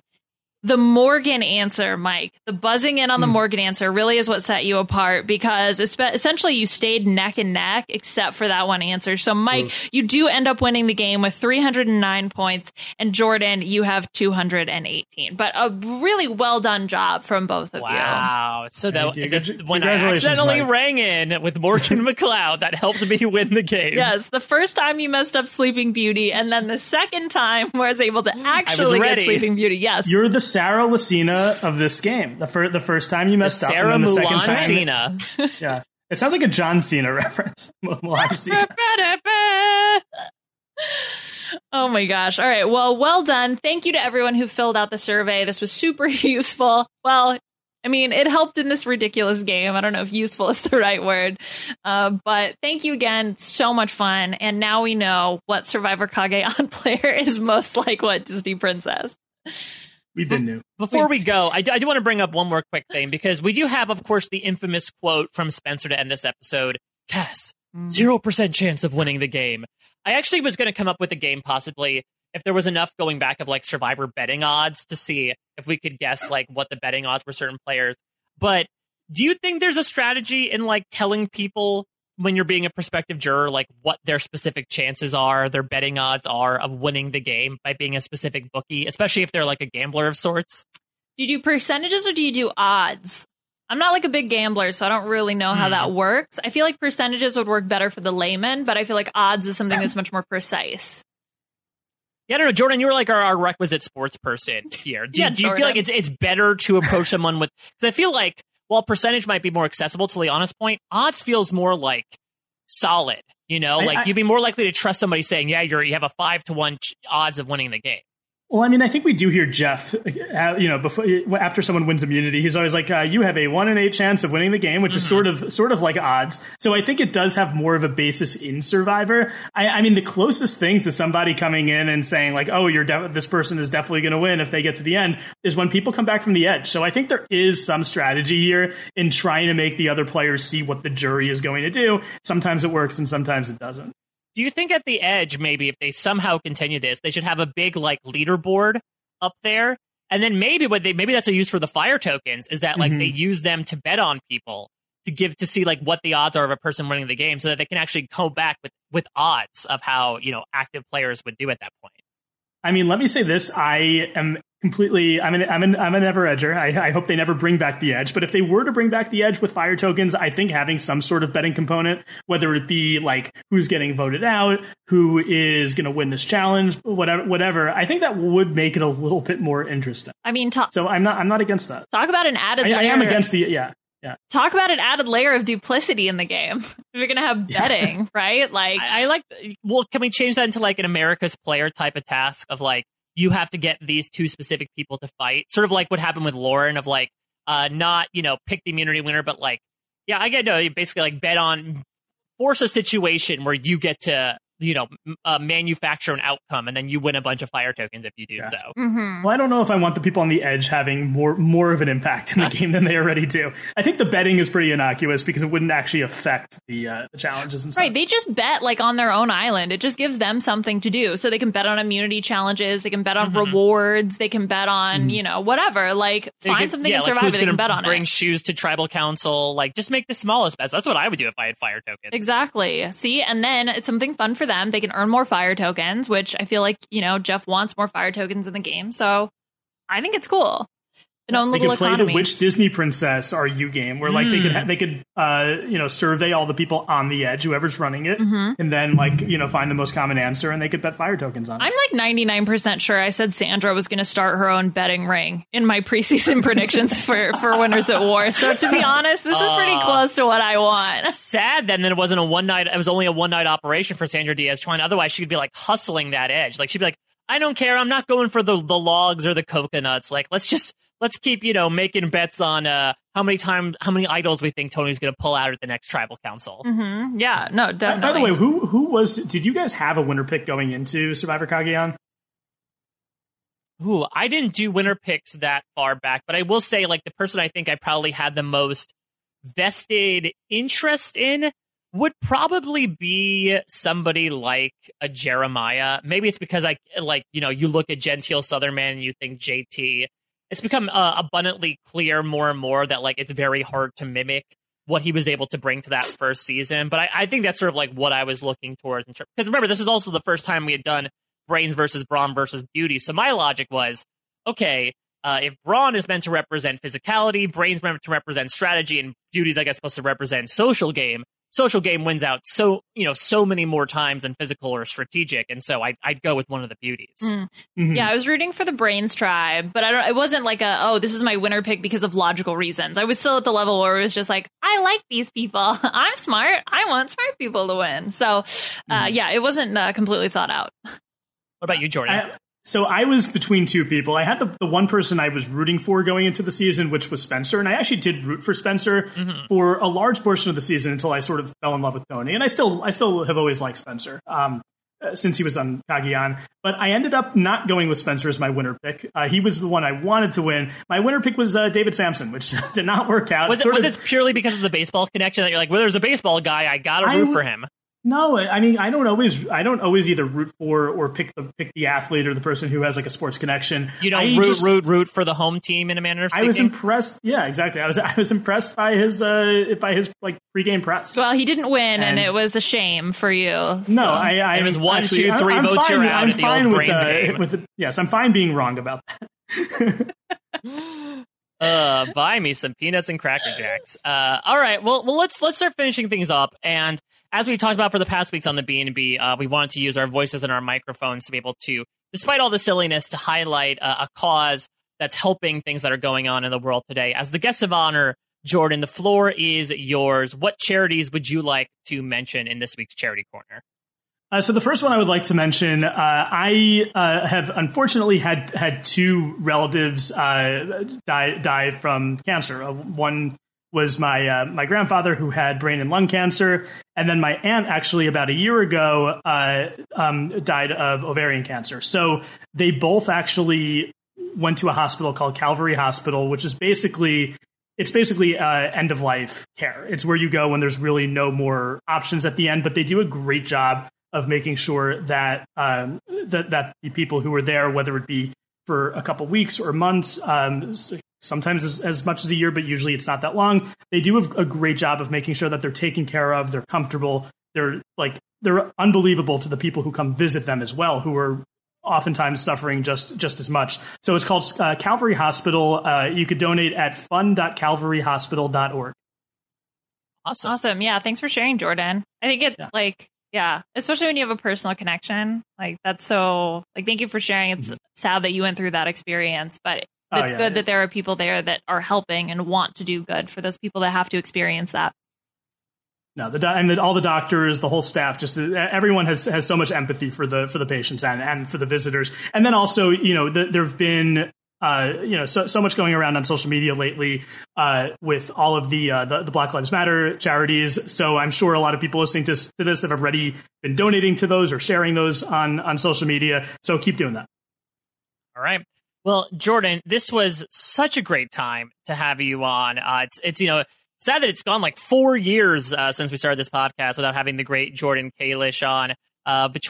You were so game for animal sounds and presidential slogans and Disney princesses, and also telling us about your thoughts about possums' behavior specifically. Unfortunately, Twist is in a bit of a hiatus right now, but I would love for you to talk a bit more about what you mentioned before about the patron mafia, because I'm sure people who have not become patrons of RHAP yet and are probably looking to do so would want to know about this very, very nice fringe benefit of becoming one. Yeah, so if you have thought about becoming a patron of Rob Has a Podcast, and you need another reason to maybe join the patron program, be in the Facebook group. First of all, it's a great community to be in, and second of all, we have started playing the party game Mafia in the Facebook group.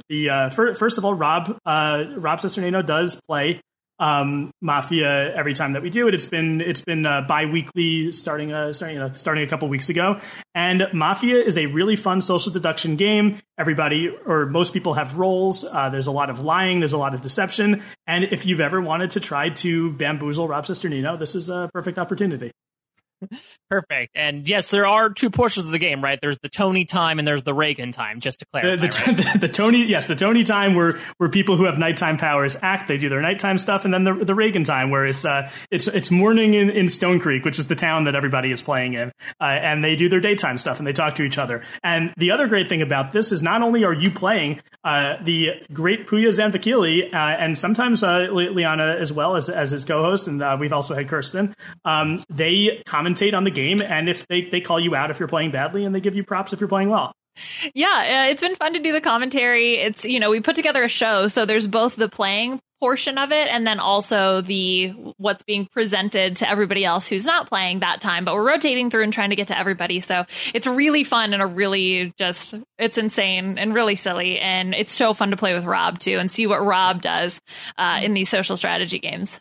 Yeah. So and if you've ever played Mafia before, this might be very different than what you've played, because this is sort of Mafia on steroids. It is the D-schoolish version of Mafia that has been tried and tested through many in-person meetings, and lately has been adapted to Zoom.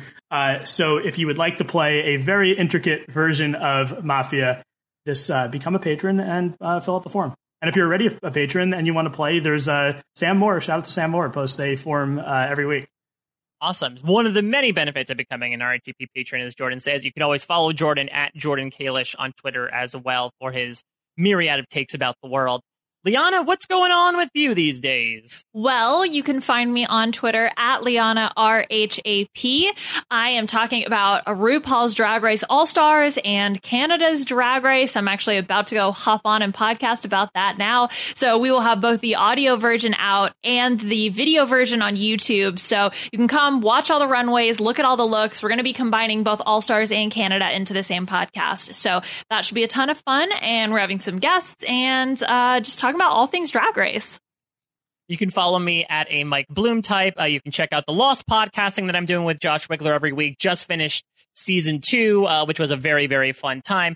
Top Chef, we have gone beyond Top Chef. Actually, this past week, we talked about Padma Lakshmi's fancy new Hulu series, Taste the Nation, which I immensely enjoyed. Very highly recommend people check that out.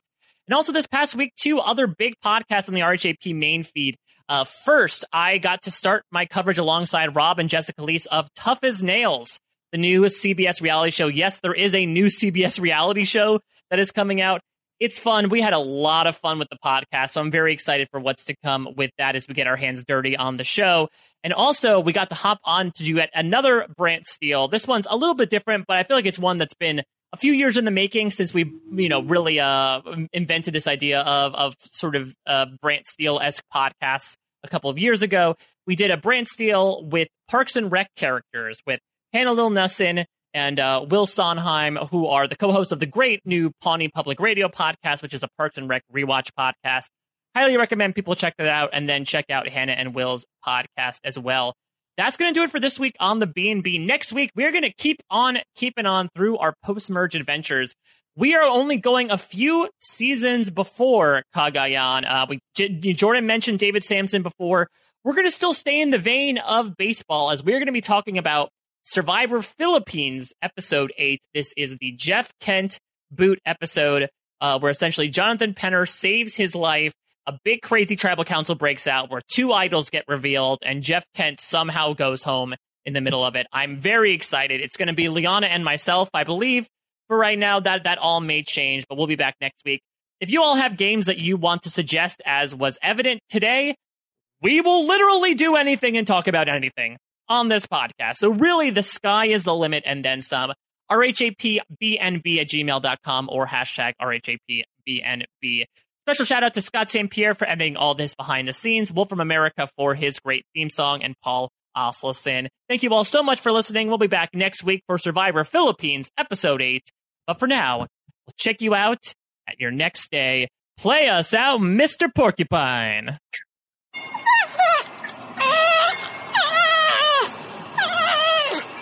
Mike and Liana, that they're playing some games. Mike and Liana, yeah, they're playing some games. And I pray to your mama that they're not super lame. And if that all sounds cool, I can tell you the name. It's the RHAPBNB. Mike and Liana, yeah, they're playing some games. And I pray to your mama that they're not super lame. And if that all sounds cool, I can tell you the name. R-H-A. You can stay for free.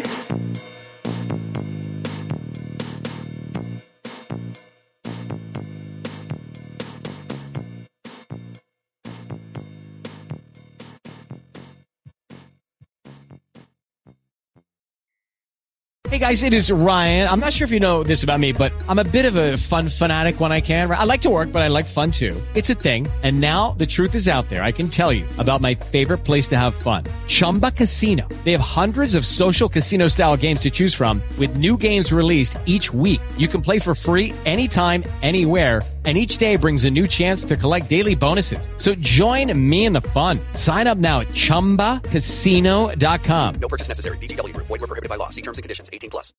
With the Lucky Land Slots, you can get lucky just about anywhere. This is your captain speaking. We've got clear runway and the weather's fine, but we're just going to circle up here a while and get lucky. No, nothing like that. It's just these cash prizes add up quick. So I suggest you sit back, keep your tray table upright, and start getting lucky. Play for free at LuckyLandSlots.com. Are you feeling lucky? No purchase necessary. Void where prohibited by law. 18+ terms and conditions apply. See website for details.